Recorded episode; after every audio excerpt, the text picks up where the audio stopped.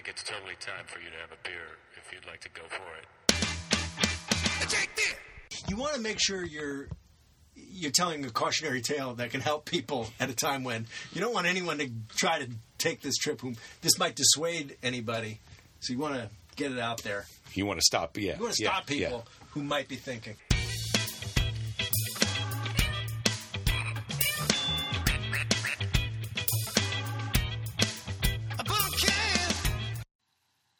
Well, ladies and gentlemen, hello. It's me, Jake Johansson, and this is the Jake This of Jake Johansson Podcast. It's episode 74, and I don't mind telling you, hello, and thank you for listening. What can I say this week? I'm a little bit tired. I just finished the weekend at Hilarities Comedy Club in Cleveland, Ohio, where I was recording my next comedy special. It came out great. Well, I can't say it came out great, but the shows went great, and I think we captured an animal. I think we captured a wild animal in our videotaping trap, and we're going to tame it into shape, and then you'll be able to watch it on television. I'll tell you where as soon as I know. So anyway, that happened this weekend. I just had a great time in Cleveland. So thank you to everybody who came out to those shows, and thank you to Nick from Hilarities for the great hospitality. My parents came up. Thank you to them. And just thanks all around. That was great. And so my work this year is kind of winding down. I just have a little bit of stuff left to go. I'm going up to Canada this weekend. That's a private show in Vancouver, but shout out to Canada and Canadians. Hey.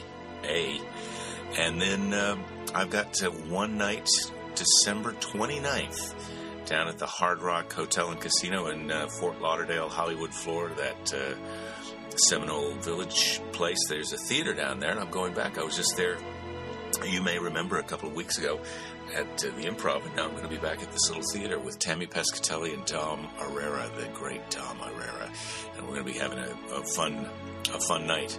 December 29th. And then in January, I'm going to be at Gotham Comedy Club in New York City, all over the place. Check my schedule at jakethis.com. I don't have next year's dates posted because I've been a little busy trying to produce a television show, all right? I'm kind of got a lot of stuff to do, not to mention this show. Yeah, this is a thing that I have to do. It sounds like it's just me talking. In fact, it is just me talking right now, but I have to talk into a machine that records it, and then I have to make sure that's right, and then I have to fix other things. Anyway, this week, I'm very excited. I'm going to be I've already talked to my friend Jon Ross, my best friend for many years. It's one of the great things as a stand-up comedian. You get to make some great friends, and Jon and I became friends in the early 80s when we were both starting our careers as stand-up comics, and I have, remained slugging it out toe-to-toe in the front lines of show business on stage in comedy clubs and theaters all over the country. And he has had a great career as a writer and also a performer. And we moved to L.A. about the same time in our careers, and we got married the same year, and our daughters were born 3 months apart. But after spending almost 30 years of our lives within, really walking distance practically most of that time of each other and hanging out, he has relocated his family to Deerfield, Massachusetts, and that happened last Christmas. They relocated, and then he's been finishing up a job here, blah, blah, blah. But it really is a Christmas story of their trip across country. And so I had heard the story, and I asked him to come over and kind of talk through it with me again for the podcast, because I just really love this story. Now, I don't know if you're going to love it, but it is pretty, if you stick with it, the details of what happens to them are pretty, it's not Planes, Trains, and Automobiles. It's not Home Alone, but I would... as Christmas movies. When you're listening to Jon tell the story, imagine Seth Rogen. And when you are picturing his wife, picture Kristen Wiig. And now that's how I'm casting the movie that hasn't been written yet, but that I'm sure that he's going to write based on this story. It was a great story. It was a great conversation. This episode's a little long, but hey, you get more for your money.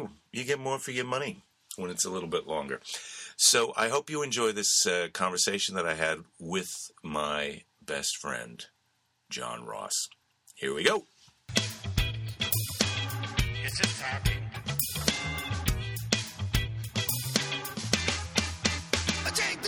I wanted you to tell the story of your move back east, but I guess you got to set it up. Yeah, how far back do you go? Do you go all the way back 11 years to when I met Erica and she wanted to get out of L.A. and has been ringing the bell to move away? Do you need to go that far back? Probably not. But, I mean, you need to know that we bought a place in Massachusetts while I was still working here. On a TV show. Yeah, working on a TV show. You had a job writing on a TV show that you created. Yes. And that is the best time to move out of Los Angeles. Well, it is the best time to buy something because people will lend you money. Nobody would lend me money, you know. The only time anybody will lend you money is when you don't really need it. And so they, you know, they lent us money and we bought this house in Massachusetts where I felt fine about, you know, ultimately moving. But, and Erica wanted to move on the sooner side. Erica, your wife. Erica, my wife, wanted to move on the sooner side. But the plan initially was wait till Sadie, our daughter, finished third grade and go then.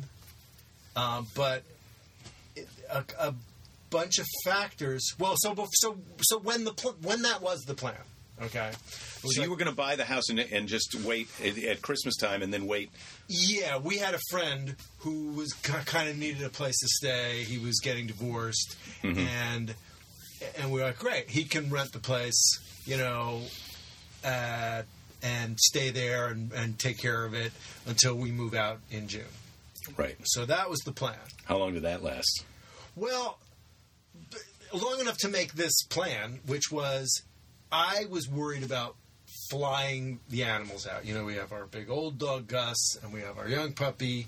And I just have had enough animal tragedies.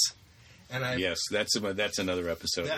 Your animal tragedies. That's many stories. Yes. I couldn't bear another animal tragedy. And you know that with the flying of the animals, I've never done it, but I know that they say, look, we can't guarantee anything. If we get stuck on the tarmac and it's hot, you know, we may be giving you a dead dog. And you got to dope them up a little bit, too. And you got to dope them up. Yeah, and, you know, and Homer was a kind of a puppy, and Gus is old, and I couldn't imagine putting them on the plane. Plus, you know, we have a bunch of stuff, and I guess, like, apparently a lot of people get this sort of romanticized thing about driving across the country in an RV. You think it's going to be this. I've had that. Yes, fantasy. Everybody has. I've had that fantasy. I don't know where it comes from. I don't know if it just comes from the culture or from movies or something. But I don't know that I've ever seen a movie. Well, in which it ends well. I've numerous times on this podcast talked about my little fantasies of, you know, these tiny houses. You can build these tiny houses, and some of them you could build on the back of a trailer. Yeah. So I've been back here. I've got a couple books on tiny houses and building them, and I've been here late at night pricing RVs to go. I thought we'd take a summer vacation where we bought an RV and rented it, and you know, and the renting them is so expensive that you can actually buy one. You think. For what it costs to rent it, to rent an RV for a couple of weeks costs you $3,000. Till you buy a used one for, well, you tell me. Well, so, but I was like, look, I'm not going to buy an RV. I don't need an RV. I'm making plenty of money. You know what? We'll rent an RV and we will drive across the country. And so, because a brand new RV is very expensive, very like expensive. $50,000, $75,000, yeah. Easy. Yeah, but a used RV could be cheaper. Anyway, so you're going to rent an RV. I'm going to rent an RV, you know, whatever it costs. Because, you know, by the time you get 3 plane tickets and all that, and plus it's going to be an adventure of a lifetime. It's going to be great. So of a lifetime. Yes. Once you rent an RV one time, yeah, you don't have to do it again. You're good for life. Yeah. So you knew that. Yeah. So I call the guy, and apparently, you know, renting an RV is not quite as lickety split, easy peasy as you think it's going to be. They got to have one at the place you're renting, and it's got to have room at the place you're going to drop it off. They've got a whole computerized system, and plus, this was the beginning of the summer vacation when apparently everybody goes, and so it took a week or so. The beginning of the summer vacation? Yes, remember I was going to go at the end of the... Oh, right. You were going to do the RV for at the end of the school year. End of the school year, yes. So, so it takes me a couple of weeks to lock this up, and I pay a $300 or $400 like non-refundable deposit. I'm like, fine. And I'm going. Gotta go. I'm buying the house. Yeah. So I get the RV for June 13th or whatever the last day of Sadie's school is. That's when we're gonna go. Mm-hmm. And so I've got that thing, and then. It's now coming up on, it's early December now, and we're going to go Christmas to buy the house, and everybody's melting down. Sadie's just having the hardest time at school. She's got all these different problems. Erica's melting down. She's got all these different things, and we're going to go to buy the house, and I say, listen, if it's going to be better... Oh, and we start finding out all these other things about how it's so much easier for a kid to join school in the middle of the year than at the beginning of the year, because you come in as, the brand new kid and you get all this attention, as opposed to you come back at the end of a summer break and everybody is greeting their old friends, in September going, hey, and you're sort of odd. So you're the superstar in the middle of the year as opposed to, hey, everybody's new at the beginning of the year. And they all know each other already and they don't know quite who you are, so nobody's paying any attention to you really. So there's that. Plus, we were going to get there at the beginning of the summer, so she wouldn't have any friends for the summer, no summer plans. Plus, if my show wasn't going to get picked up for another season, it pretty much would have meant driving out there, dumping them, and flying back and going to work. So having no time. So suddenly the new plan became, why don't we go out, buy the house in December? Erica and Sadie are going to move in. I'm going to spend, my break, because I'm on hiatus for the holidays, with them.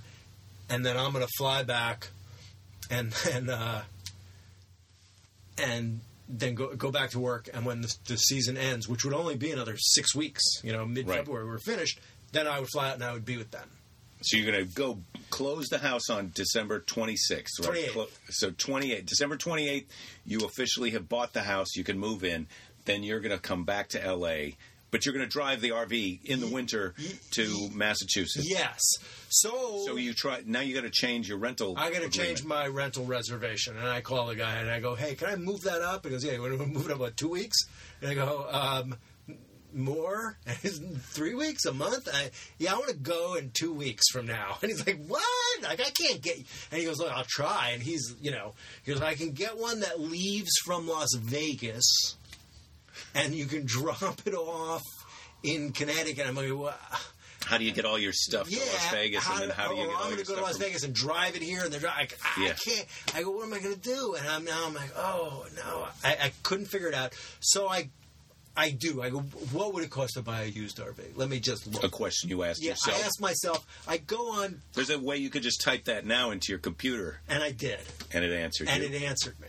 And what much did it to say? My chagrin. How much is it? How much? What's an RV cost? Well, it so happens there's a guy in wherever it was, Covina, somewhere in Southern California. Covina or West Covina? Not sure. They're adjacent. I know that it wasn't East or South Covina, but I think there is only two Covinas. Covina and West Covina. I think there's still room for West and South. Well, it wasn't East and South. Anyway, so I go down there. I go, and apparently, it was his parents, his in-laws, his parents.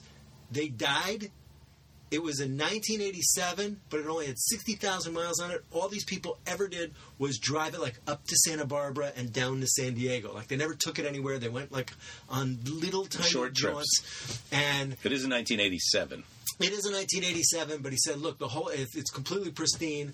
And I said, "Why are you selling?" He goes, "I don't use it." It was his parents. They, uh-huh. And so I drove down there and I looked at the thing, and it just looked immaculate. You know, at least the inside was like these people kept it. They had every manual still and everything folded and custom carpet thing. Wayne and Shirley on the dashboard of a custom carpet covered thing. It was cute, but it was big.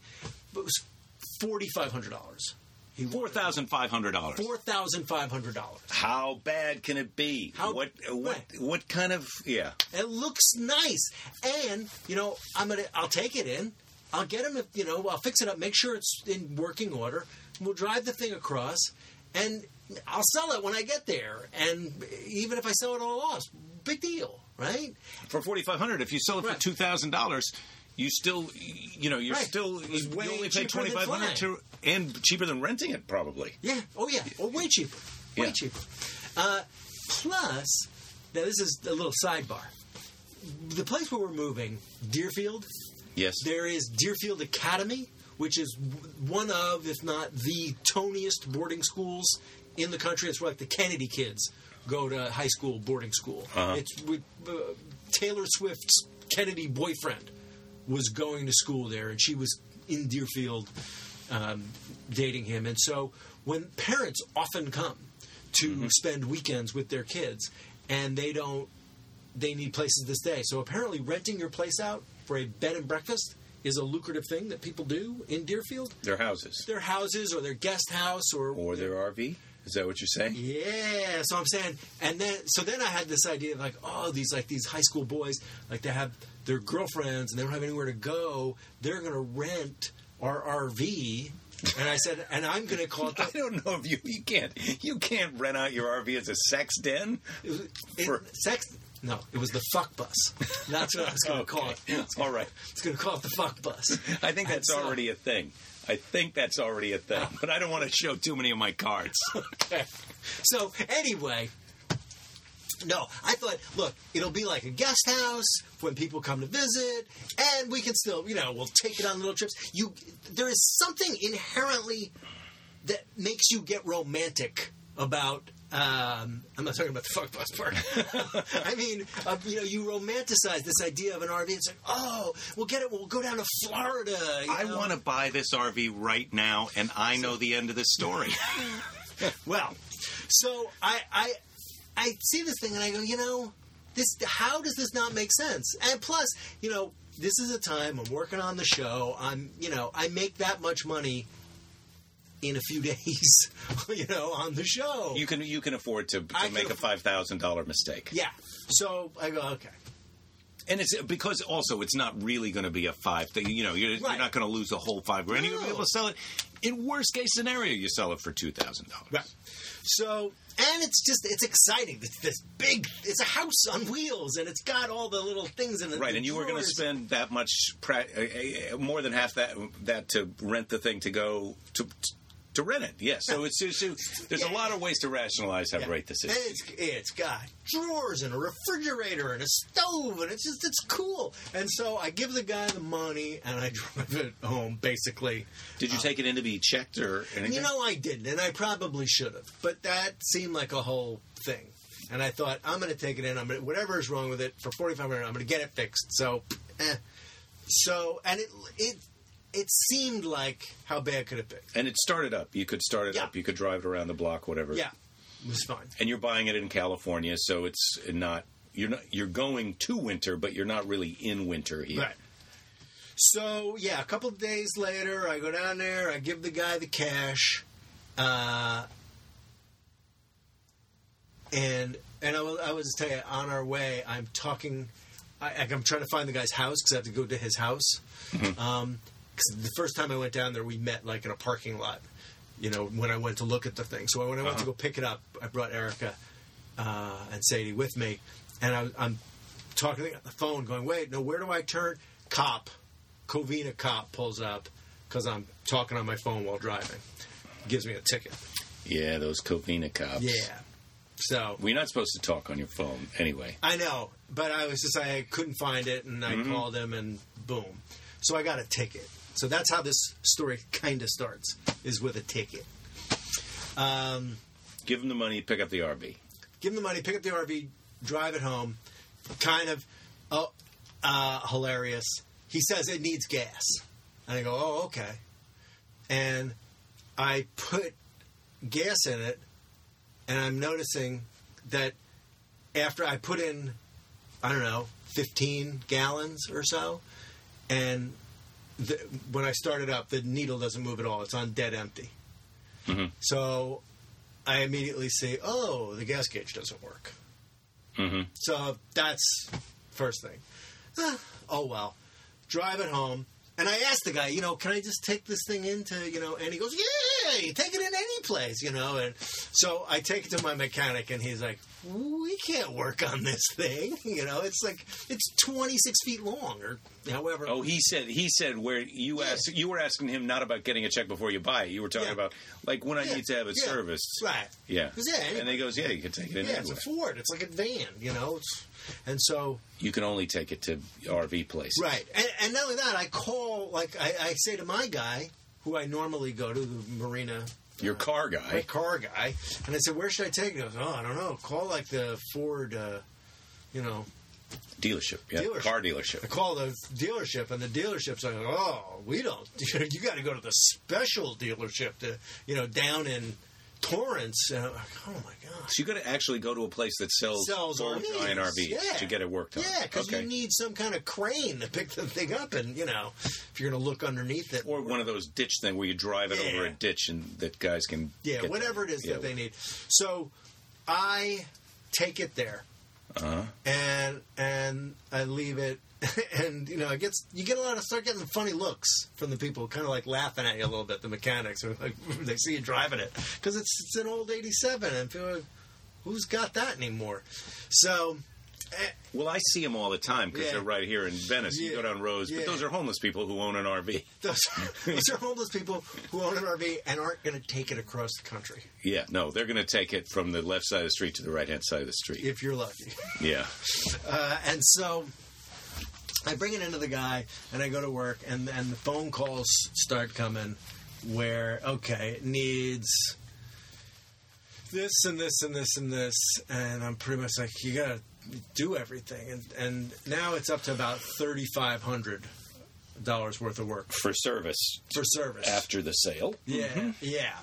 And that's with me. He's saying now to do the new gas gauge thing is going to be like another $800. I'm like, you know, I think we can keep track. We'll just keep track. We just fill it up and kind of keep track of how many miles you go. And, I go, you know what? Stop quick and get some gas after a couple hours. You'll know your mileage. You'll be able to do it. Exactly. How hard could that be? So I just because I'm starting to feel the pinch now. It's like, oh, really? I'm $3,500, and it needs this, and I'm not.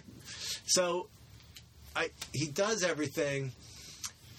We're having some problem where.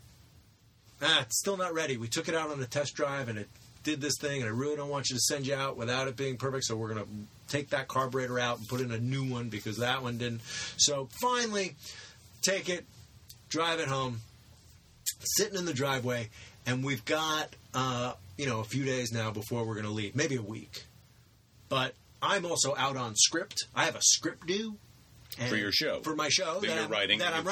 Yes. And I'm going to leave on the day, you know, we wrap. Mm-hmm.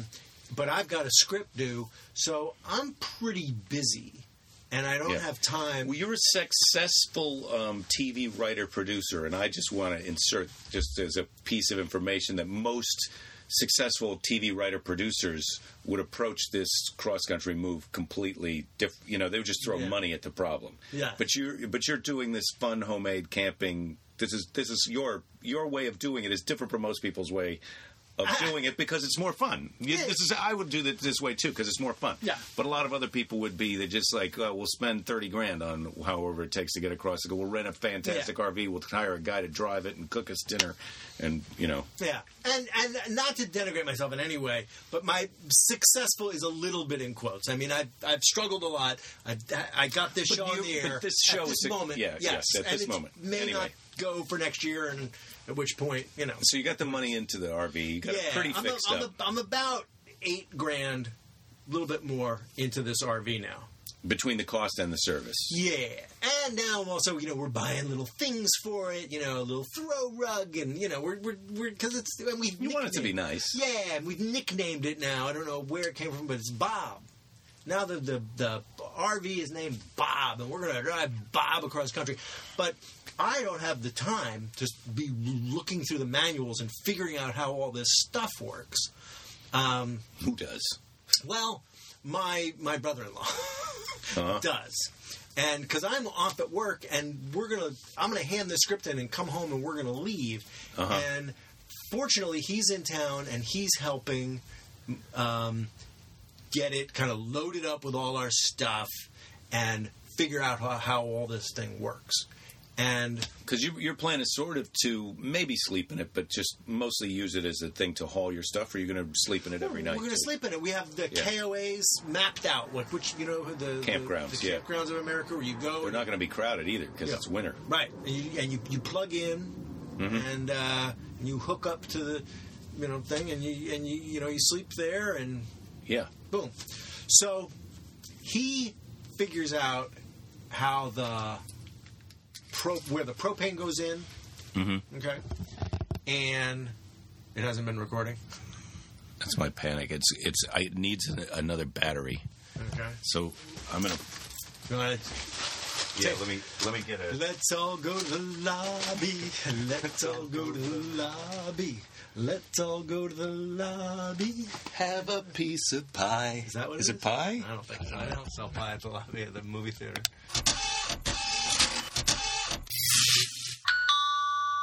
Yeah, we're back. And we're back. So, your brother-in-law. So my brother-in-law now is figuring out where the propane goes. I don't know where you fill up the propane and how you turn on the water heater. I didn't know you have to light the pilot light for the water heater.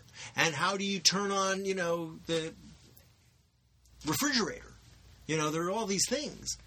Right, it's not like a house where you just walk in and you put things in the refrigerator. It's cold because it's plugged in. Yeah, you plug. Yeah, this thing, it's like, does it run on? Oh, you switch it here to run it on the motor, but to switch it here to go to the electric. It becomes very complicated. Oh, where do you put the water in? Oh, this is the water that goes in for the drinking, and this is what about the toilet? Where's the black water? Here's where you pull the thing. It's complicated. That's one thing that is not a fun that you don't romanticize about. You don't think about. You don't plan for the complexity of, that's it's nice when you stay in a motel. If you poop, you don't have to deal with it after that. You know what I mean? It's over. You flush it down and it's done. Yeah. No, you're not driving away with it. That's right. Yeah. When you flush the toilet in the RV, that's not the last time you're going to see that. You got to deal with that. Yeah, you're going to see it again later. Line. Yeah, I see. Yeah, there's a lot of little things like that. So on the day before we leave, Brian, my brother-in-law, took the thing to a U-Haul place to fill the tank with propane. Uh-huh. And he said the guy couldn't get any propane to go into the tank. And he said, now, and according to the manual, if it's 80% full, it won't go past that. So maybe it's 80% full? And I'm like, yeah, there's no way this thing's been sitting 80% full since this guy's parents died, Right. And so I'm thinking to myself, you know what? The guy at the U-Haul station, who's probably some minimum wage pimply teenager, has never seen one of these 1987 tanks, and he doesn't know. It is a 25-year-old RV. Yeah. Yeah, so, right. Yeah, he hasn't seen many of these. He doesn't know that on this one, it's got a Geflurkin valve, and you've got to press in. It's older than him. He doesn't know. The RV is older than this kid. So I leave thinking, okay, we'll take care of that on the road. It'll be okay. So we get on the road Friday, I finish work, come home, it's been packed up, get everybody in, the dog's in, the dog beds are everything. There we go. We're going to go buy a house. Let's go, everybody. Start driving. Well, you bought the house. Well, no. We're going to go close on the house on the 28th. But you've got the money down, and the deal is the clock is ticking on the house, and you have to be there on the 28th to receive the keys and move in. Yeah, and it's like now it's like the 21st or 22nd, and we've got a down payment, cashier's check for $70-something thousand dollars. You know? Oh, on closing day, you got to give them the check and the key. Give me the key. Yeah, and that's in. You know, we've got that in the glove box. Okay. So we start driving, and as we're leaving town, it's like, all right, we're going to fill up with gas, and we stop at a gas station, and I pull the handle. It goes click, huh? Click, click. It just keeps clicking like it's full to the rim with gas. Uh-huh. And I go, well, I put $15 in it. And I'm remembering that the mechanic called me and said, hey, we're taking it out for these test drives. How much gas is in it? And I said, well, I don't think you're going to run out. I put $15 in. But, and I think, well, $15 or 15 gallons? 15 gallons. Whatever I put in. Yeah, 15 gallons. Yeah, that would be 3 gallons. I said, yeah, because it was about $50. I remember. I said, I put in like 15 gallons. I think you're going to be okay. But I think maybe they were driving around a lot. Maybe they filled it up with gas. Maybe they did it because I spent $4,000. And they said, you know what? Here's $200 for the gas. So I was pushing that knob up and down and twisting it, and it just wouldn't take any more gas. And I said, well, all right. I guess it's full, but just in case, we'll stop after a couple hours and put more gas in. We get on the 10, and it's Friday afternoon, of course, that's when we're leaving. We're driving on the 10. We get out to Rancho. Because you come home from work and gotten into the RV. Yep. So Friday afternoon, you're in rush hour traffic. Rush hour traffic in an RV. And we're driving, and I kind of notice we go to turn on the heat. You know, just there's the heat in the truck, right? I mean, in the living space in the back. Mm-hmm. That's like a heater. But there's also just the regular car heat, you know? Uh-huh. And I turn that on, it's just kind of blowing cold air. And I'm like, And I keep trying every different configuration of the knobs, but it's just blowing cold air. I go, that's not right. But, who cares? And so, as long as the heat, the living space works. So we're driving. We get to about Rancho Cucamonga, and I'm thinking... Rancho Cucamonga. Man, Rancho Cucamonga. This is where we're going to... Now, you take that turn off from the 10 to the 15, and this is where everybody's heading to Vegas. Yeah. Because this is the Friday before... Everybody's going to Vegas. Mm-hmm. And right here, it's like a 2-lane road to Vegas. And I said, you know what? I got to stop and get gas at this point, because now I'm starting to get nervous. And I'm 100 feet from maybe not quite, but I'm going to pull off at this next exit, and all of a sudden... You can see the exit. I can see the exit, the next one I'm going to take, and the car just cuts out, just stalls. And I'm like, oh! And it... So I'm 2 hours into a cross-country trip, and the van has... The RV has now failed. And it stalls, and... I pull it over to the side. I can almost get off the exit, but I just can't. So now traffic is at a snarl. So you're blocking a lane of traffic. I'm blocking a lane of traffic, and I'm looking in the rear view. And it's two lanes on your side, right? Yeah. So it's not a big... No. And it's full of cars who want to go to Vegas. On Friday, rush hour. They want to get started having fun. And you're the guy in the RV clogging it up. So I call AAA. I'm a member of AAA. Mm-hmm. And they say, oh, do you have RV coverage? I don't know. There's special RV coverage? Yeah. I didn't know that. I probably should have known that. So, but can you, I think I might just need gas. That's not, can you just send somebody? Yeah, you got to send somebody. So the next thing I know, a big wrecker comes and he says he's going to push me onto the exit just because it's right there. And then you can coast down the exit? Well, or at least traffic can start flying by me because it's a big kind of exit that widens out. Is it tense? Are people honking at you and giving you the finger and stuff? No, they're tense in their cars. There's not, what are they going to honk at? It? Like, hey, you, why'd you buy that old thing? You know what I mean? Yeah, well, I don't know. I've seen people honk at other people for a lot less. They're more angry at the guy who's not going in front of them, like, just go in front, you know. Yeah. They're trying to get around. Anyway, so this wrecker now just pushes me. I'm thinking, well, I've never been pushed by a AAA guy. And he just pushes me, and I steer it, and we get onto this exit. And he says, I can give you a gallon of gas. I'm allowed to give you a gallon. 1 gallon. And he glugs in a gallon of gas, and I go, here, you want my AAA card? He goes, well, I'm not AAA. I'm with the highway patrol. Like, he just cruises the highway to get people the fuck out of the, you know. Yeah, so AAA hasn't even shown up yet. AAA hasn't shown up yet. This guy gives me a gallon of gas. He goes, I don't think that's going to get this thing started if that's your problem. I go, oh, okay. And so he leaves. The AAA guy shows up.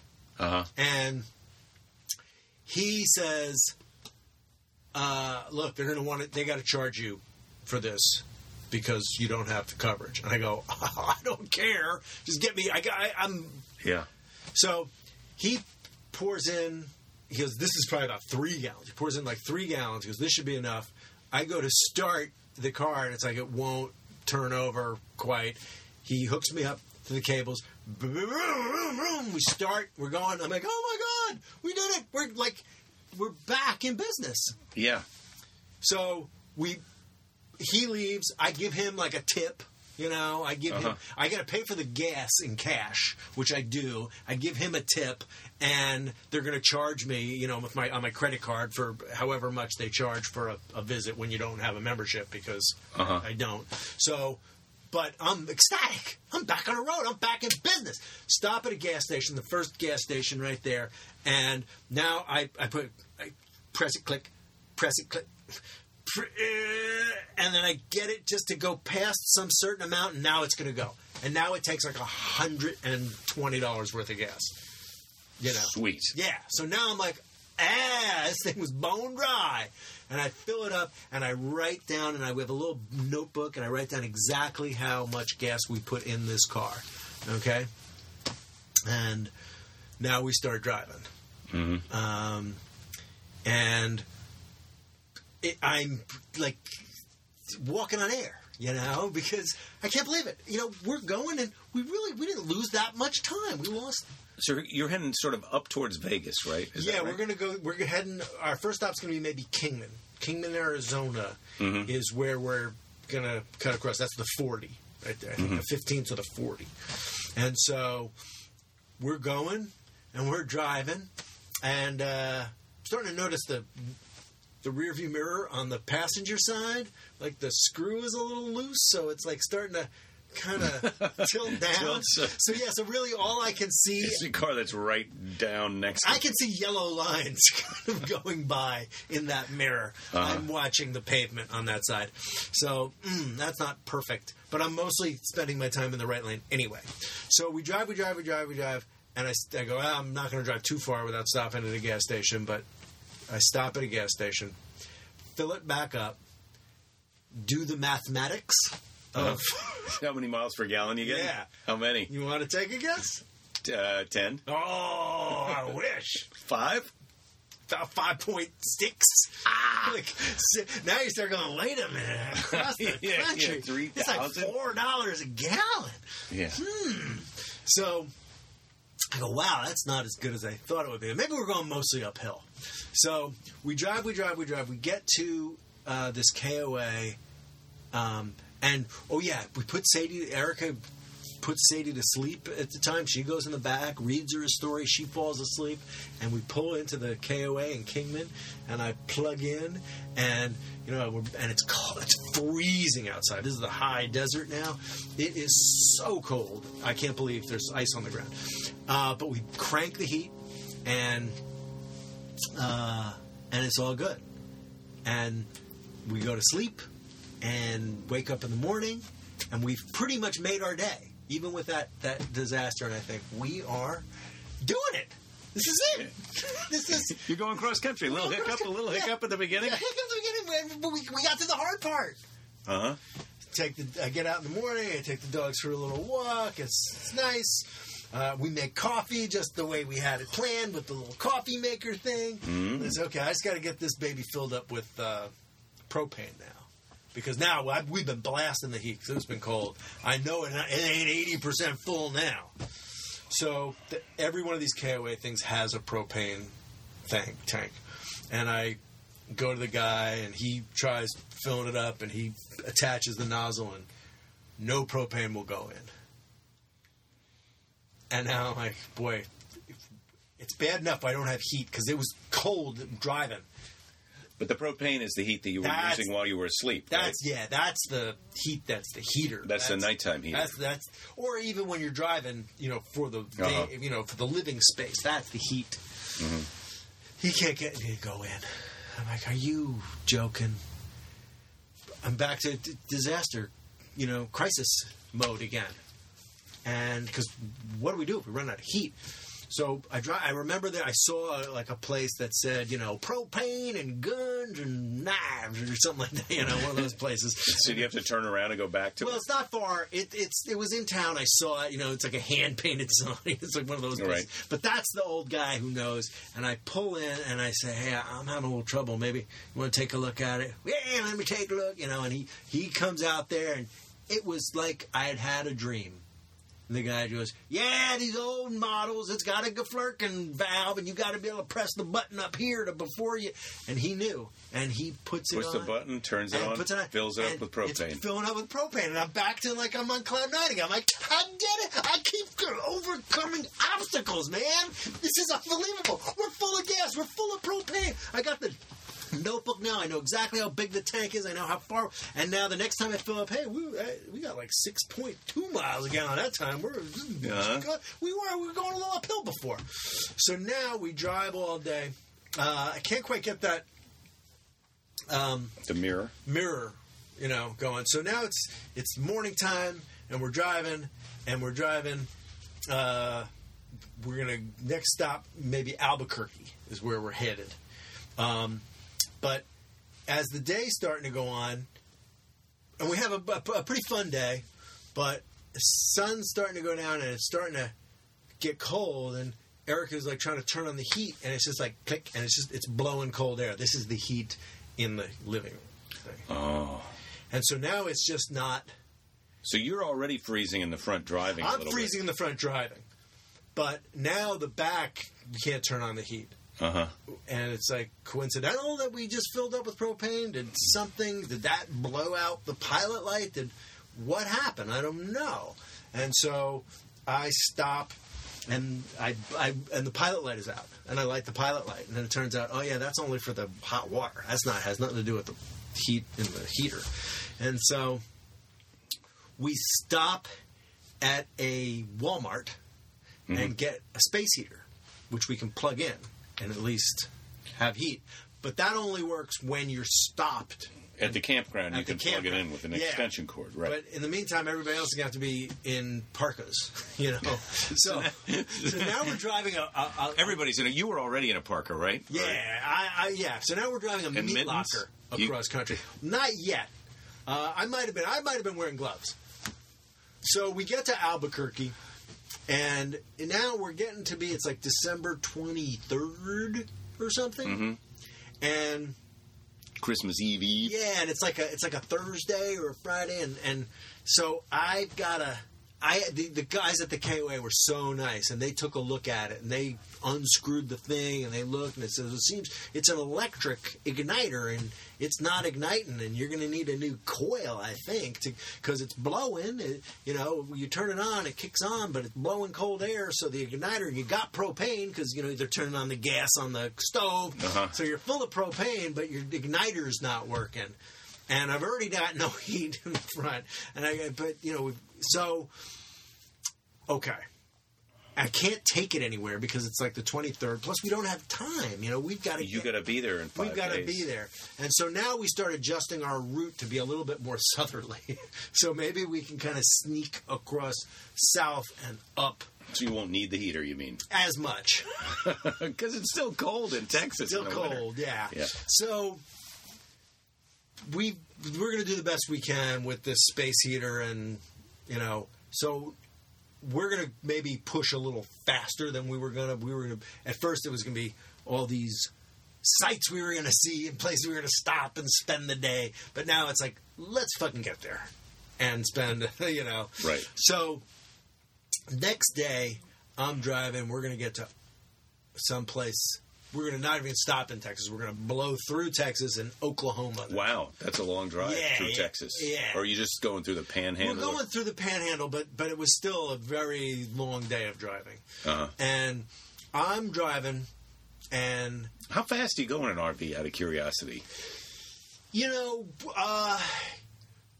if all things being equal, if it's flat, like 65. Yeah. You know, you get pretty good gas mileage at you know, pretty good. 6.4. Right, but you're not doing... Cars are going by you. They're doing 70, 80 miles an hour. Yeah. So, but I had a pretty steady 65, maybe 70 sometimes. And you're a little bit cold.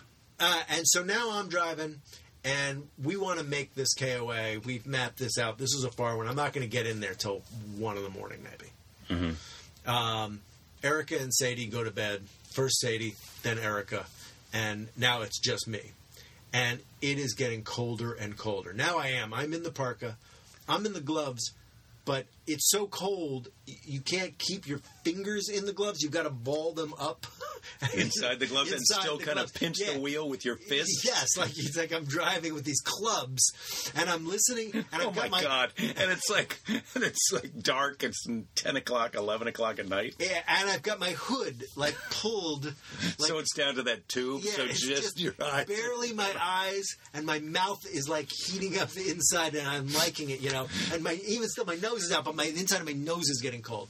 And my toes are frozen. I'm, like, curling them up in my, you know. Oh, my God. And I'm freezing. Because it's like a sieve. The air just comes, you know, 65 miles an hour. It's coming right through this van. And there's no heat. And you have the blower on just in case? Something? No, so you got it shut down. Because that just makes it colder. But there's still a little air current going on in there. Yeah. And it's icy cold. Yeah. Oh, my God. I am freezing. And all I want to do is get to this place where I can...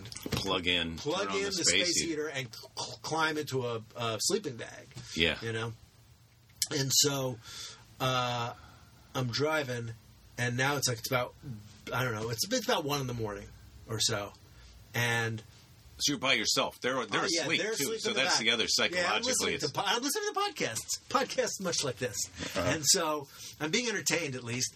But I'm driving, and all of a sudden the engine just goes... And now I've got it floored, and I'm going 15 miles an hour. You're decelerating. I'm decelerating. It just... But it's still... It's moving. Going at 15. Yeah, but like floored, it's just going... So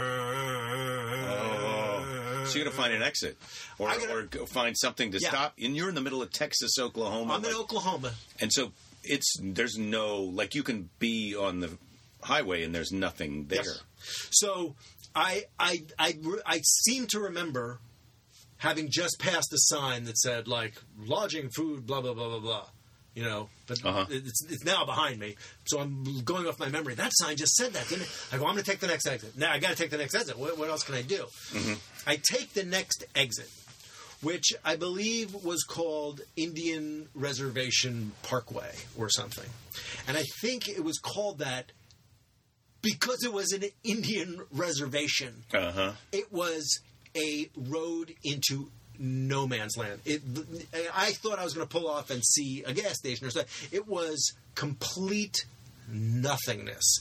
Not only that, it was nothingness under construction. So there were cones, and it was one lane. It was orange cones, and it was one lane in one direction, and you couldn't turn around or...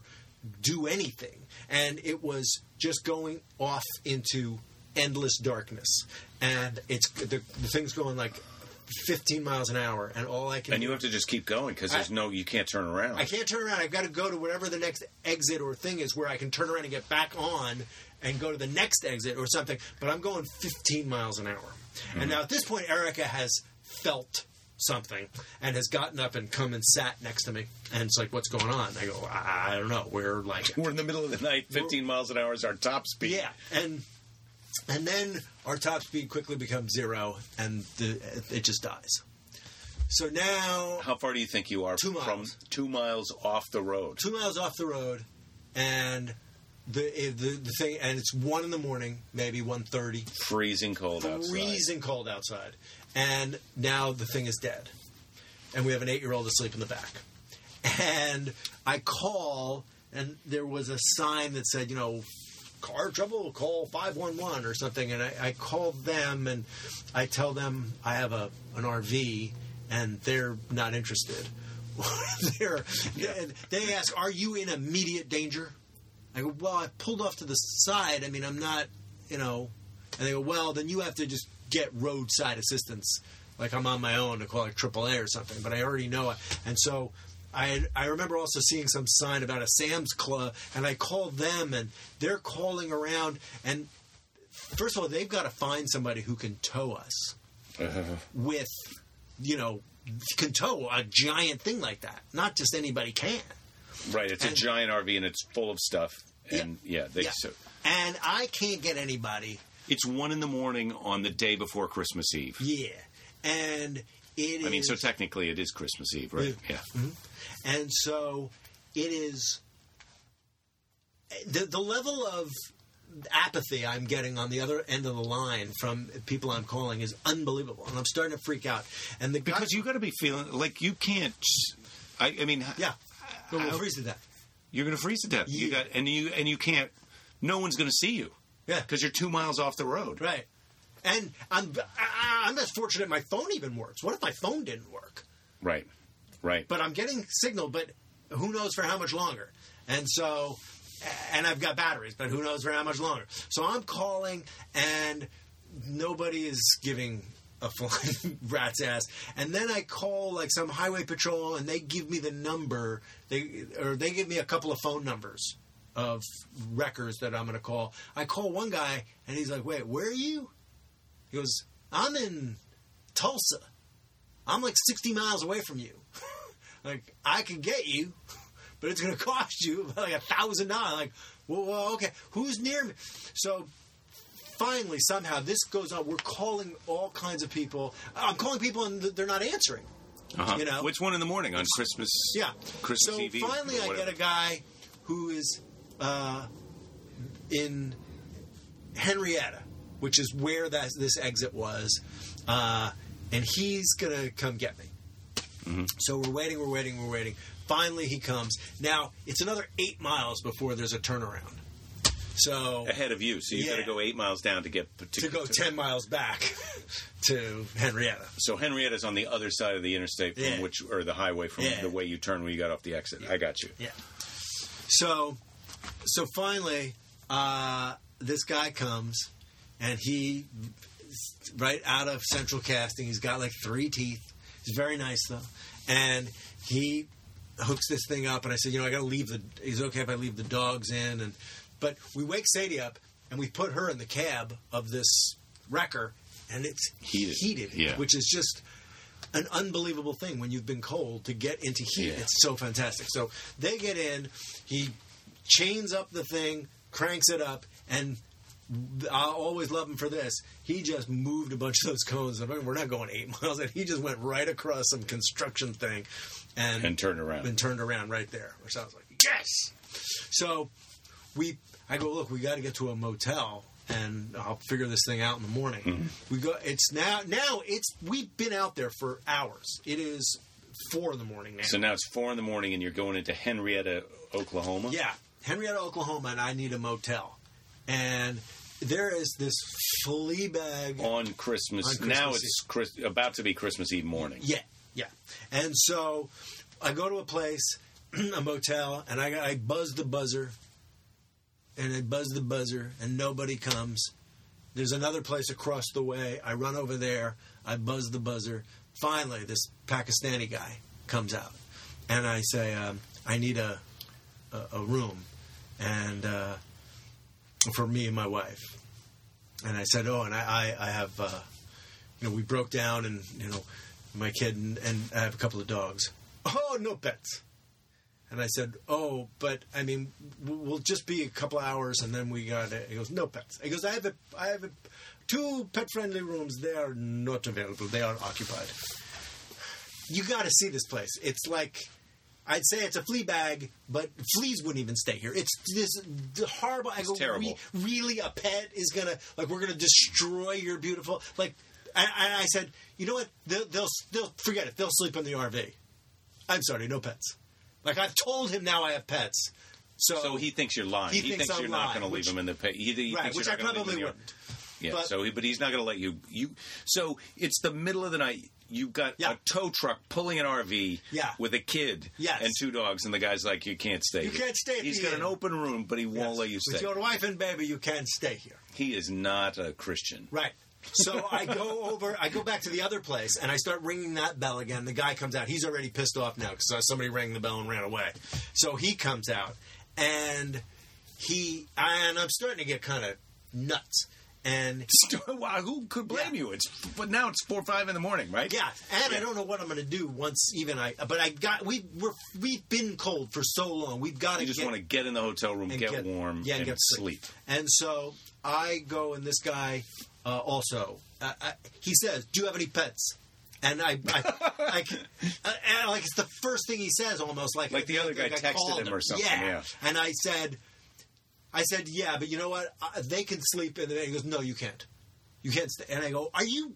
I go, look, we're freezing. It's the middle of the... And so he agrees to call this other motel. It's across the way to see if they can take me. And that's like the Relax Inn, except the A is out. So it's the Rel X Inn, and with one N. So the Relics Inn. And he calls over that they'll take us. And... The guy in the record drives us over there. So he's now the guy in the tow truck has driven you. This is your third place. He's a pretty decent sort. He's a guy. These two they're all kind of almost within a stone's throw of each other. Uh-huh. Okay. Because I was running between the two, and then we drove across the road to the other one. And now I can't understand her. In order to rent the room, it was by credit card, but they need a deposit. For the pets, right? They want cash. I didn't realize that they cash. And I'm like, I don't know what you're saying. And then finally, it was Erica figured out it's cash. I go, oh, okay, cash. And I give her cash for the deposit for the dogs. Finally, all right. How much is that? I don't even remember. $100, 50, whatever. And so, he lets the van down in this empty parking lot. We go into the motel room. There's no sheets on the bed. So the RV's in the parking lot with all your stuff. The tow truck driver leaves. You go into the hotel room. There's no sheets. So we're like, all right, go get sleeping bags. We don't care. We pull. Now it's 5 in the morning now. Mm-hmm. We pull the stuff into the, our pillows and our sleeping bags. Yeah, you're not going back to the front desk. No. We've got to just get your stuff. We got to go to sleep. So. Sleeping bags in. I go back into the RV to find the bottle of Patron because my nerves are shot. I've been driving all. Who's crying? Anybody crying? Nobody's crying. Everybody's fine. Everybody's being tough. The dog's good. They sit down. I pour a big glass of Patron and drink it just to take the edge off. I lie down in bed and I get about 2 hours of sleep. And at 7:30, I wake up and go, all right. What are we doing? It is now the 24th. I've got to be in Deerfield, or actually Northampton, to sign papers on the 28th. How am I going to get there? And so I start making phone calls. Like, I could get a U-Haul here, except there's no U-Haul for rent in Henrietta. I go, okay. There's one in Tulsa. It's 60 miles away. Or... maybe not Tulsa. It was one of the other nearby towns. Anyway, I could get a cab to take me to a place to get a... They don't even have a cab. There's no, cab places. It's this tiny little town. And, okay, I'm going to sign a power of attorney and take Erica to an airport, and she's going to fly and do this. And then I'll stay here with Sadie and... the dogs and do what? I don't know. Am I going to try to have this thing fixed? I mean, there's no time to have this thing fixed. I'm trying to think what I'm going to do. Mm-hmm. And I see there's a Ford dealership across the street. Uh-huh. I go, you know what? I think I got to buy a truck. And so... Well, you're in a Ford. I'm in a Ford. I like Fords. And so... That's my Ford over there. So I go and... I'm waiting for them to open, basically. On Christmas Eve. You're at a Ford dealership on Christmas Eve. At 8, I'm in the parking lot looking at the different trucks when they come you know, to unlock the doors. Uh-huh. Who's this guy? And I'm already in the parking lot looking at trucks, so they think I'm some kind of weirdo. And there's a bunch of used as is, and I go, I can't buy a used truck because I'm going to drive it away from here. If anything has any problem, I'm never going to be able to get any. I need something with a warranty, right? Mm. That's what it seems to me.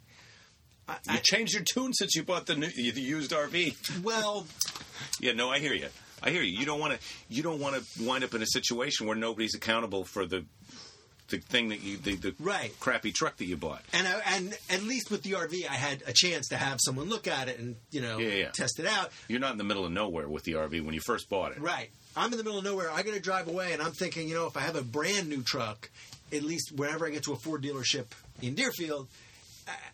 It's covered for 5 years. And let's face it, the RV decision was a mistake. Yeah. And also, I don't know. Erica's been banging her head on this one thing because there's the place where you can sleep over top of where you drive. Yeah. And that pushes back. For when you, but we had Sadie's futon up there, so it was kind of it was out permanently, and every time you had to kind of duck under to get into the driver's seat. Yeah, I see. And that. Erica hit her head in the exact same spot, I don't know how many times, and that starts to hurt a lot, and she was really kind of over the whole thing. And we'd had a couple of small accidents, because the refrigerator, every time, it has a lock. Uh-huh. And every time you go in it to get anything, you've got to remember to lock it back up. Or it'll open up when you go around a corner. Yeah. And so, spaghetti sauce and stuff had already spilled, or a jug of water had completely, saturated. Uh-huh. So we had, in a few days, been kind of... The romance of the RV is still all worn off. Yeah. We're freezing, and it's so... I basically walk in, I go, "Gentlemen, I need you to sell me a truck today." What is it going to take for you to sell me a truck today? And it's like the opposite of the car dealer thing. No, I'm buying a truck. And it's basically, that one in the corner up on the ramp, the cherry red one, pull that one down. That's the one. And now, how do you decide that that's your truck? I told him what I wanted, and that was, I think... the right one. You didn't get the four-wheel drive, right? You got the two-wheel drive. I got the two-wheel drive, and it's got the extended cab, but not the second doors. F-150. Ford F-150. The second doors, it's like $7,000 more dollars, but it's the same amount of cab space. To have full doors. 4 doors. So did you get the half doors? Or? It's got the one door, and then you open the other one. But the cab space is the exact same. Okay, I got you. So I needed to be able to put the dogs in the back, as much of our shit in the back of the... in the bed as I could. And so now, all right, this guy wants to sell me a truck. Of course, it's the end of the year. He would love to have this, truck off of his lot. And so I realize, wait a minute, it's like a $35,000 truck. I can't take on 30, because that day when I sign for the house, I'm basically saying, I'm signing a thing that says, I've not taken on any new debt since. Right. Since you originally applied. Plus, you own your house in California. Yes. You're buying this house in Massachusetts. Then you're going to come back and maybe sell your California house. So you got a lot of plates. What's called my debt to income ratio. I'm on the line.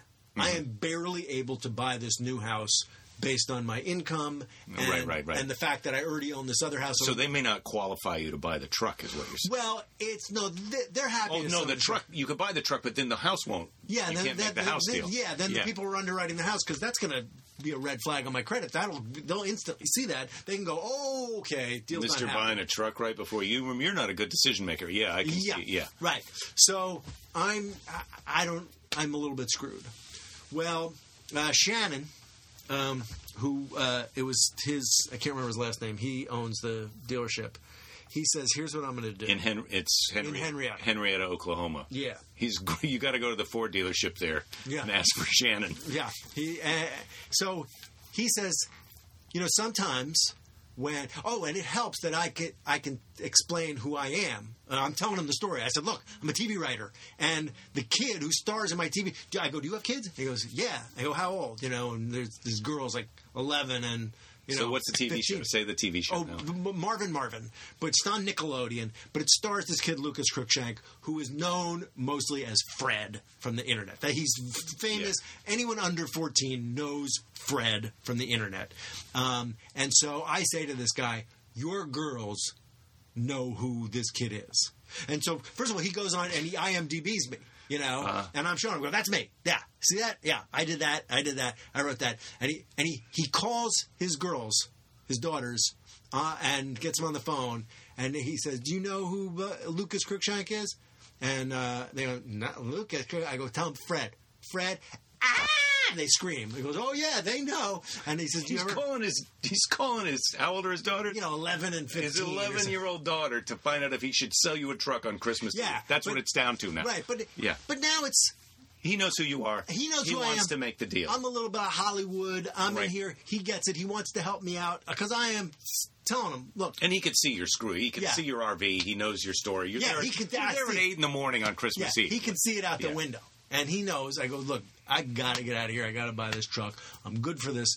He says, look, sometimes I let somebody test drive a truck for a couple of days before they buy it. Normally, that's someone who lives here in town that I know. But essentially, you're going to test drive this truck up to Massachusetts. You're going to sign all the papers, but I'm not going to put any of it through until the 29th, the day after you close on your house. Uh-huh. Right. So you qualify for the house. Yeah. Then you'll buy the truck. You're not trying to run a scam. You're just trying to make sure everything nice for everybody. Right. So we do all the paperwork. I buy the truck. I come driving up to the motel in this cherry red brand new truck. Eric and Sadie are just waking up. What time is it now? Yeah. Like 10 in the morning. Yeah, it's like 10 in the morning. And I come back with... a couple of coffees and some Egg McMuffins. Like, here's your stuff. Let's get everything into the truck. Here's our new truck. So now it's cannibalize the RV. Get everything that you want out of the RV. Yes. Is he going to take your RV and trade? Or? Oh, he's going to give me $1,000 for the RV. Sweet. How much? Are you paying the sticker price, or does he give you a little deal on it? How do I even know? I can't even. Whatever he says the truck costs, that's what you paid. That's it. Yeah. Yeah.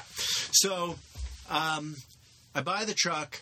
I drive over to the Walmart and buy, plastic bins and tarps and bungee cords because I've now got to just strap everything into this, And so while I'm doing that, Erica starts taking everything out of the RV. 6-foot bed or 7-foot bed on the pickup truck?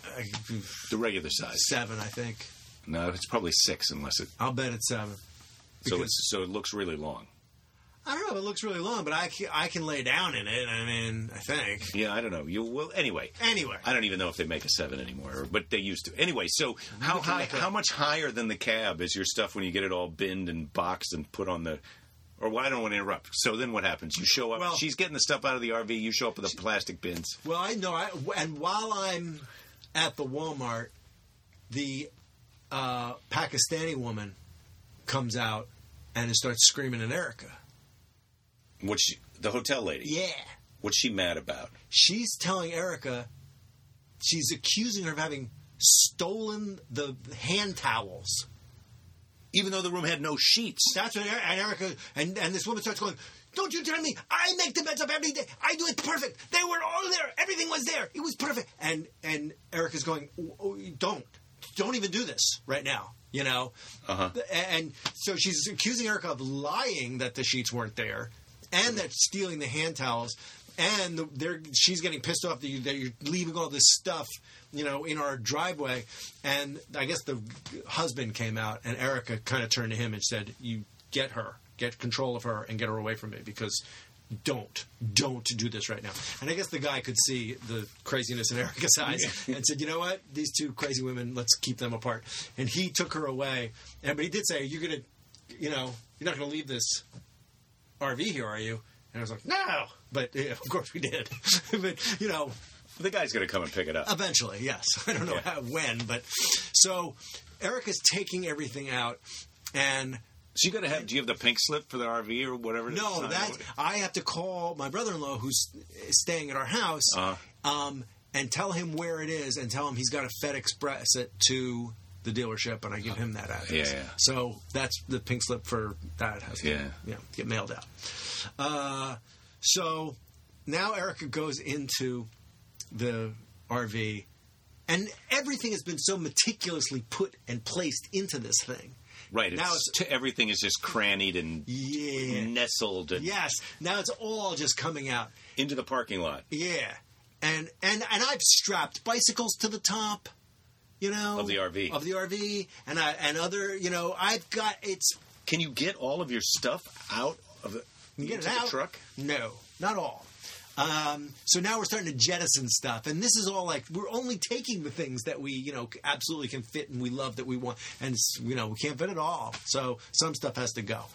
But Erica now hits her head for the last time. For the last one little farewell to Bob, and she loses it, and she starts cussing and screaming and throwing pots and it's like she has to close the door of the and you can. So she's just inside the RV, losing her mind. Yeah, it's like it's almost you can see it rocking back and forth, and you hear going, "Fuck you, Bob!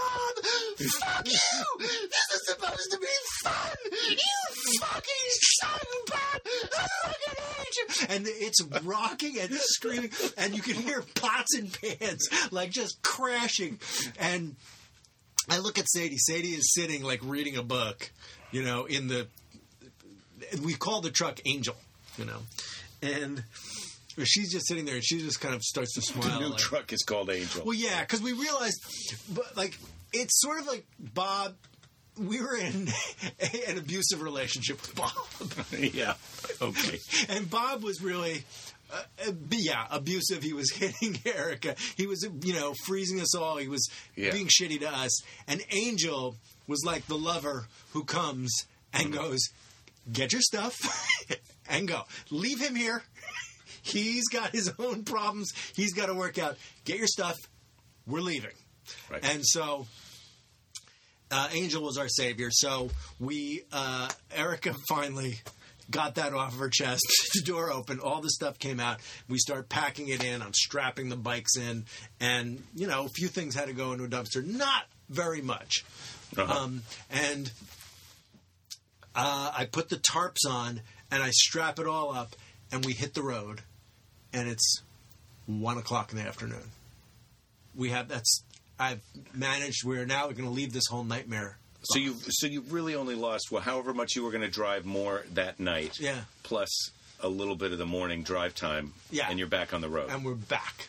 And I'm driving, and we get on the... And do you know how much higher than the cab does it go? Do you have a picture of this? Not too much. I mean, the bikes go up a little bit higher, but mostly, you know, I've got it kind of, you know... So it's not Grapes of Wrath. No, it's not Grapes of Wrath. But, you know... Wind, all natural elements are more powerful than you think they are. Water, wind. Yeah. So you get on that freeway going 70 miles an hour. And you can feel it tilty, yeah. Well, it doesn't take long before that tarp is... and it's just shredded and just flying and the pieces that you see like a box of Barbies, you know, explode on the road behind you. Well, those are, you know, for an archaeologist someday to find. You lost a box of Barbies. Anything else? I don't think anything else. Maybe, you know, some other box of trinkets or something. But I had to stop a few times to readjust. But then finally, just driving in a vehicle, it's like, what is it? A little too warm? Make it a little less warm? A little warmer? What do you... Oh, more on that side? More towards your feet? Or you like it? You know, God, just heat. Just seemed, like, magical. Oh, and the radio didn't work and that did Bob and... Oh, and also, you know, suddenly now... You could drive for many hours without having to stop and get gas. And not only that, it's telling you how many miles per gallon you're getting at any second, you know? Right. It's got it shows you a little movie when on the dashboard. Every time you start it up, it explodes and Ford trucks they're Ford tough or whatever, you know? And it's like a cloud. You made the right decision. It felt like it. And it was just, but not only is the back packed, but the back seat is packed with stuff. Mm-hmm. And we have 2 giant dogs. And they are now packed into these little kind of... They're in the back. Dog dens, yeah, in the back seats. And you 3 are in the front seat. We're 3 across on the front, and the dogs, there is stuff, but they each have their beds. made into like little, and they got in there and they were very good. They would get in there and not complain, and we'd drive for many hours, and then they would stop. So that's Christmas Eve. So then you have the 24th, 25th, 26th, 27th. So you got... Yeah, so we start driving, and we drive all that day, and we get to wherever it is. We get to the KOA. We decide to stay because they have these little cabins, which are perfect. I don't know if you've ever stayed in a KOA cabin. No, I want to try and find out about these KOAs because it seems like that's the place to stay on the road, right? Well, the KOA cabin, all it has, it's a little cabin with a door with a lock, and it's got a light and an air conditioner and a heater and like a bunk bed and another one, and they have like a pad, but nothing else. Mm-hmm. So if you've got a sleeping bag, you could just sleep on a pad inside. It was perfect for us because that's all we wanted to do was, we'd stop at a restaurant and eat, and then we'd go and we'd fall out and sleep, get up, keep driving. Well, after our first night, we stop somewhere, and we wake up in the morning to like a foot of snow on the ground. Oh, boy. Yeah. And now there's a huge storm coming, and we've got to try to race this storm. And basically, we have to now drive through rush hour traffic in the blizzard of the year. And it is one of those blizzards where you're driving and you keep passing people in the ditch. Oh my God. Center, yeah. And our stuff is getting snowed on in the back, because the tarps are only so good. And you're thinking, somewhere in the truck now is like a $70,000 cashier's check, and it's just you have no idea where it is. I know where it is, but it's like I hope it's staying dry. I hope that's not flying out. So I would have put that in the glove compartment, but you didn't do that. Well, it was in a file box. I mean, we would have pulled that out, and it was in with a bunch of other important documents. So we drive, and it is.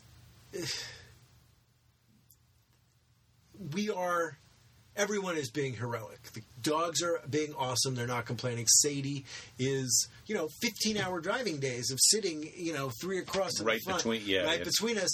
But, we're playing road games where she's got a book and she's quizzing.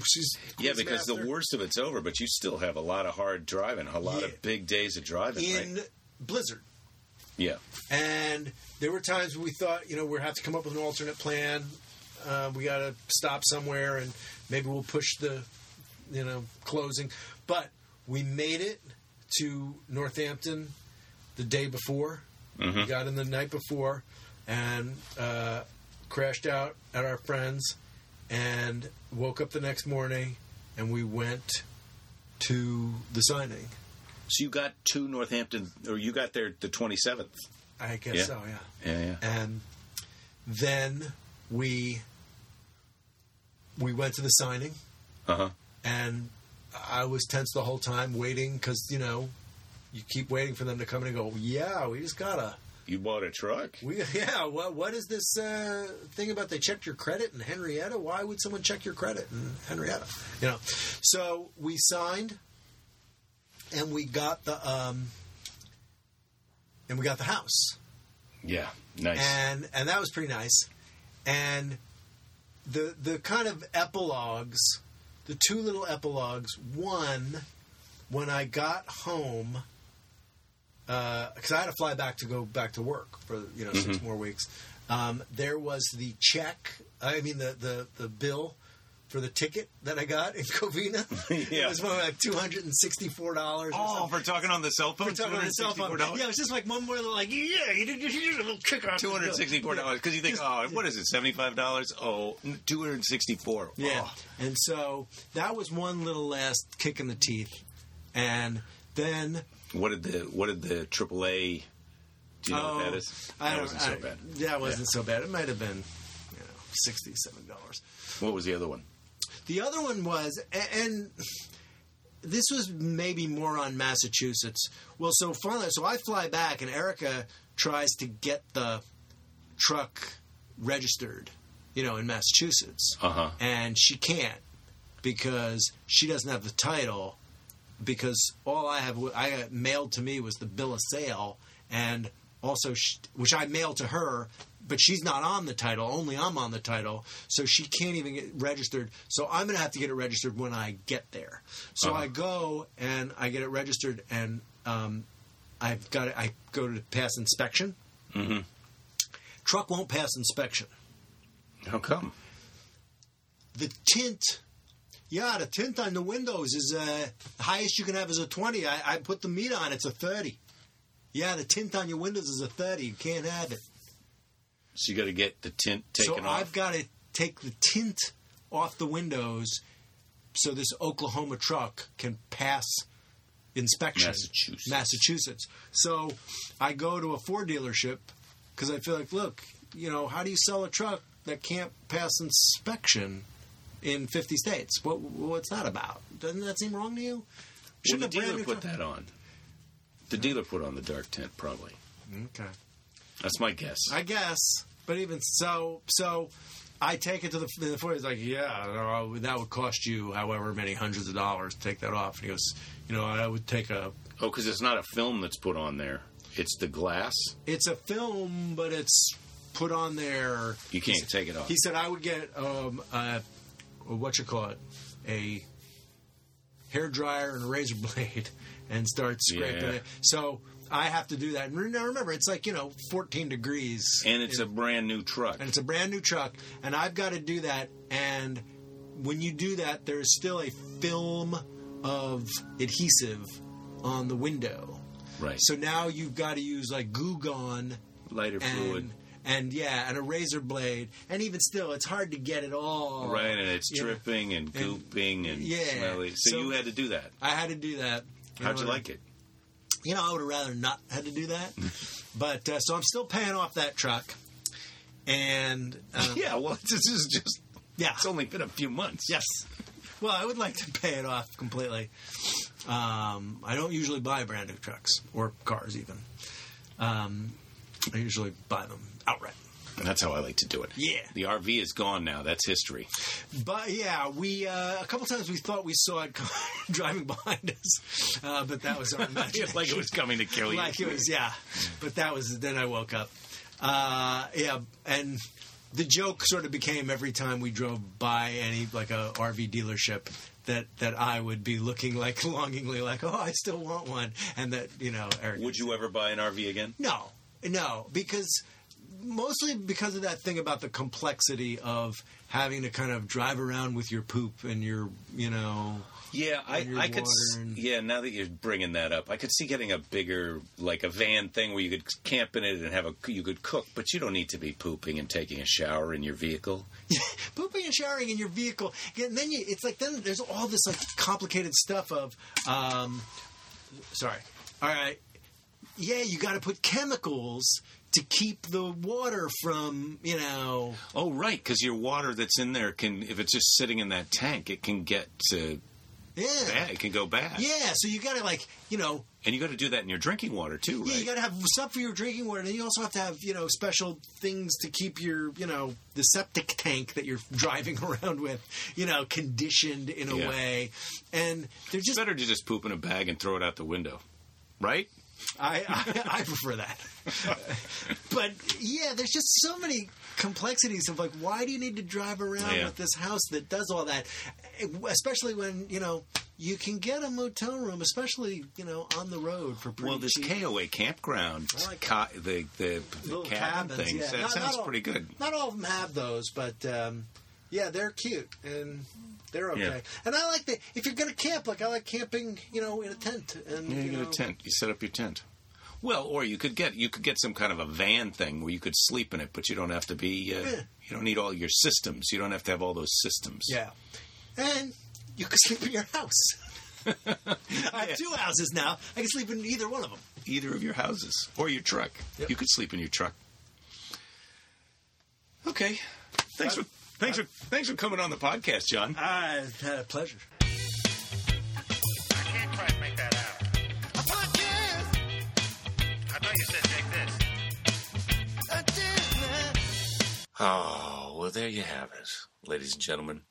Episode 74.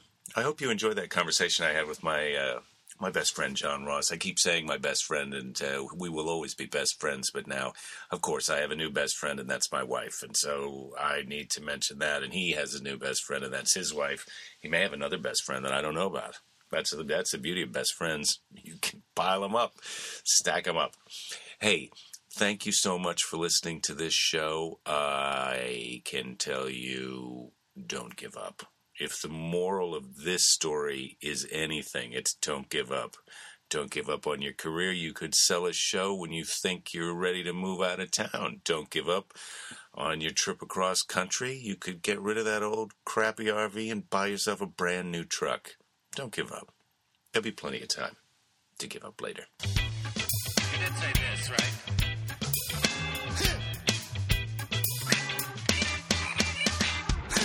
So there's just this bed that's above the driving place, but I think you're just supposed to fold it down when you're sleeping. But we left it down all the time because we'd put a futon on top of it. So every time I got into the RV, I bumped my head, but like hard, like really hurt, kind of bumped my head. And so I'd be like, and often swore, even though our daughter was there, and then I apologize. And so then this last time, and I had to go in. This is when he comes. How did you feel when he came back with the truck? Very relieved, but also sort of disoriented, because at that point, Sadie and I woke up in the hotel room, and John had gone out and bought whatever, $30,000. Yeah, but it was like, what? You didn't, but so you had no idea that that's what he was going to do. No, I had written a list when we were stuck on the side of the road. I had pulled out a notebook and written, "We are not going to die. We are okay. We could fly to Massachusetts." Like, I just had started writing all the things we could do. So I had a strange, like, I still have it. It's this strange list of, like, we will live, we have dogs, we are going to move. Like, it was just kind of... Wait, this is when you woke up at like, 2 in the morning, right, 2 miles down a road with the cones, and he's trying to call someone to come and help you. Right. And I thought... So you get out a piece of paper. And just start writing, like, we're going to make it. And then different options, like, well, we could rent an RV. I mean, we could rent... No, not an RV. We could rent a U-Haul. We could fly, and you could meet us. We could, all these different options. So then I think somewhere in there was, like... I know, nowhere in there was we could buy a truck. I mean, that did not come up. And then, so he comes back, he says, I just bought a pickup truck. And then he and Sadie got in the pickup truck to go to Walmart to buy some big containers. So plastic we could put all our stuff in the back. So while they were gone, my job was to just go through everything, which was packed like it was a little apartment. Like it was, everything was hanging on hangers and whatever. And so my job was to go and get everything out and start piling it in the parking lot of this horrible hotel, which I'm sure he told you about. Yes. And at this point, the owners are yelling at me that we've stolen towels. Now, was it just... Who was yelling at you? The wife, the woman. Uh-huh. But her husband was there now at this point. He's kind of backing her up. And she's like, you stole the towels! You stole our towels! And I was like, And I just said, don't do this. Like, you're there by yourself. I'm by myself. And John said there were no sheets in the room. Yeah, there was like one sheet on the floor, like piled, like a dirty sheet. No. So they obviously thought, we're not renting this room tonight, we'll get to it tomorrow. Right. Yeah. But she also obviously had a lot of pride in her hotel, because when I said there weren't even sheets on the bed, she got really angry and was just like, I put sheets on my bed and the towels are perfect, and and she was really upset. So I just said, let's not, please don't do this. Just don't do this. Like, I was so on the edge, and I have a temper anyway, mm-hmm. and it was just like boiling up, and I just said, don't do this. And it was interesting because her husband, I think, saw what was happening, that I was just on the edge. That you were broken inside. Yeah, I was done. And so she was going to keep going, and he went, no, honey, he spoke to her in a different language, and they walked away. And then I was like, okay, all right, I'm okay. And I'm like, just get everything out of Bob. It's okay. I'm trying to talk myself. And I walk in, and I slam my head. And at this point, John and Sadie had just pulled back in the truck. Uh-huh. And I guess I walked in. I'm not even sure if I knew they were there yet. I slammed my head. And I just went, fuck you, Bob! Fuck you! Fuck you! And should I just do it? Should I do what I said? Sure. I remember saying things like this. I hate you, Bob! This was supposed to be fun! This was supposed to be fun, and you ruined it, Bob! and I'm like throwing pans. I'm pretty sure I didn't know they were out there, and about halfway through I saw them out the window and thought, oh good God. And Sadie's reading a book. She's sitting in the Angel, the pickup truck, and she's just looking over and kind of laughing. Like, she was so unfazed, which is maybe disturbing, that she's like, eh, well, she Mom. Can't. Oh, she can hear you. She can hear me. And Jon went over to check, because Jon wasn't checking. He went over and I guess checked on her. Like, are you... He thought she'd be upset or scared, and she just went... just kind of shrugged, like, oh, Mom. That's my mom. And I was just... And I ended up sitting on the floor in the kitchen part, just like... banging on a pot going, I hate you, Bob. I hate you. You ruined our trip. I hate you. And then it was kind of like it just kind of faded out of me. And then I was like, okay, we're good. Did you feel... How did you feel, like, when in that moment of dissipation, like, when it goes... Because that's... Yeah. It was so good. It felt so good that I did that in a parking lot in Oklahoma. Because it was almost like once that was done... It was done. And then I, like, came out of... It's that weird thing, though, where you open the door and you're like, okay, so... And you know that they saw you in that. Yeah. But when you come out, you're just like, we don't have to really talk about that. Yeah, let's just keep going. And I looked at Jon. He's like, you good? I'm like, I'm all right. Yeah. My head kind of hurts from the thing. So you did it all by yourself? All by myself, You didn't have to... No one had to be a party of it. You didn't have to direct it at anyone. No. It was just between you and Bob. It was... Yeah. Which was really good because... It really wasn't anyone's fault except Bob's. So, yeah, and then I got out, and we put everything in the... We repacked everything the best we could and tarped it and what about the things you left behind? Was it hard to triage all the things that you left? No, we left a pretty good, like, futon thing. That was a bummer. And some sheets and stuff. And then there was, like, all the food from the kitchen and a couple pots and pans that were camping things. But I was putting them out next to a... dumpster, because it was Christmas Eve, and I thought, hopefully somebody can use these. Like, maybe some homeless person will come along and go, oh my gosh, Christmas. Somebody left me all this food. And I forgot this, the Pakistani guy walked back out and said, put it all in the dumpster. Like, I couldn't leave it out. So that was in my last. He's like, you can't just leave it. And he did come out at one other time and said, are you leaving this here? Meaning the RV. And I was like, no, sir. But you did leave it there. Well, but someone was theoretically coming to get it. Yeah. But yes, we did. That's between him and the Ford dealer at that point. That was... How do you like the truck now? I like the truck. And a friend of ours came up from New York recently and said, so what are you going to do with this ridiculously giant truck? And I was like, drive it. And then he said, why aren't you going to trade it in for like a smaller, maybe more efficient? And I was like, no. I mean, now I can't even imagine. It's huge. It's like you had a truck kind of like that. Yeah, I had that big truck. It's a fun vehicle to have, and it's very useful. And let's face it, if you're not if you were putting on 50,000 miles a year or something, or 20, right? I mean, that's a lot, right? But you're probably not going to drive it that much. I drive it to the transfer station, which is where I have to take my garbage and recycling.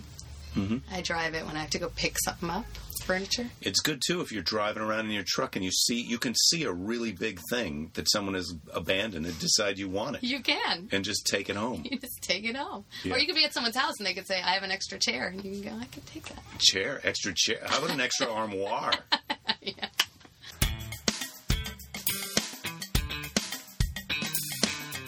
This is the theme song.